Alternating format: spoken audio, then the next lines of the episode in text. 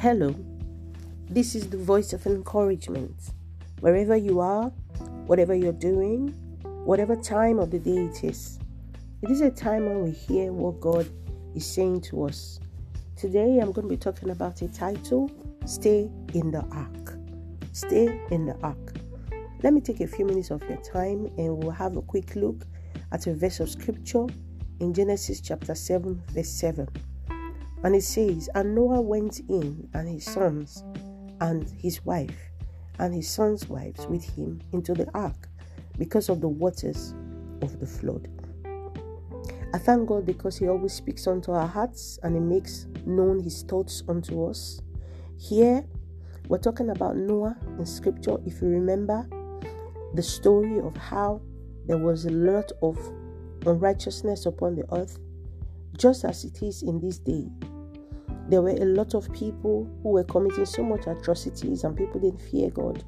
And God wasn't happy because this is not how He made the world. And then God told Noah, Go and build an ark. He gave him the dimensions. And Noah responded. And here we see that God told him in Genesis 1 7 1 that I have seen that you are righteous before me in this generation.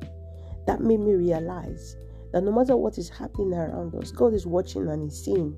And He could find one man. He said, You are righteous before me in this time. One of the questions I will ask is Can the Lord say that about you in this day and age? You might be doing the right thing. I want to encourage you to focus on the word and keep doing it, even if others around you may not be doing it, because there is the Lord who sees. And here we read in verse 7 after he had done all the dimensions, the ark was ready. People laughed at him. He moved in with the wife, the children, and the children's wives. The word of God God is bringing to our hearts today. He says, "Stay in the stay in the ark." You see, people may have wondered how is this going to happen. That same thing that happened in Genesis also represents what we are experiencing today. In our time, Jesus is a representation of the ark, is the ark of salvation. The psalmist says in Psalm 91 He that dwells in the secret place of the Most High shall abide under his shadow. We all know how the world has been in the last two years now with coronavirus. I remember when the, at the beginning of the pandemic, I, I searched in my heart and I was having a, an inkling into this thing about Noah as though, you know, the, the, the, the, the flood was there was a flood coming. There was a flood. So noah got into the ark with the wife and the children but they never knew how long it was going to be. And to me the covid and any other thing going on feels like a flood. The bible makes us understand at the, the last verse in chapter 7 that the flood stayed for one for you know about 150 days so at the time they were going into the ark, they didn't know how long it was going to be. And another interesting thing is it says the flood, as the flood, you know, you know, rose, the ark went up. The, the, the ark kept on, you know, rising above the surface of the waters. The, the flood rose over mountains. The same flood that is that killed a lot of people was the same flood that took Noah up in the ark. And what God is saying, stay in the ark. Stay in the presence of the Lord.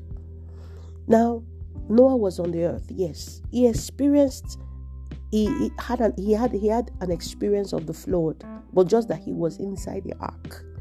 And what God's saying to us is this: you may not we may not be able to stop the things happening around, but God has provided His presence. He has provided the ark to shield us, such that we are able to go through and come through. We are shielded.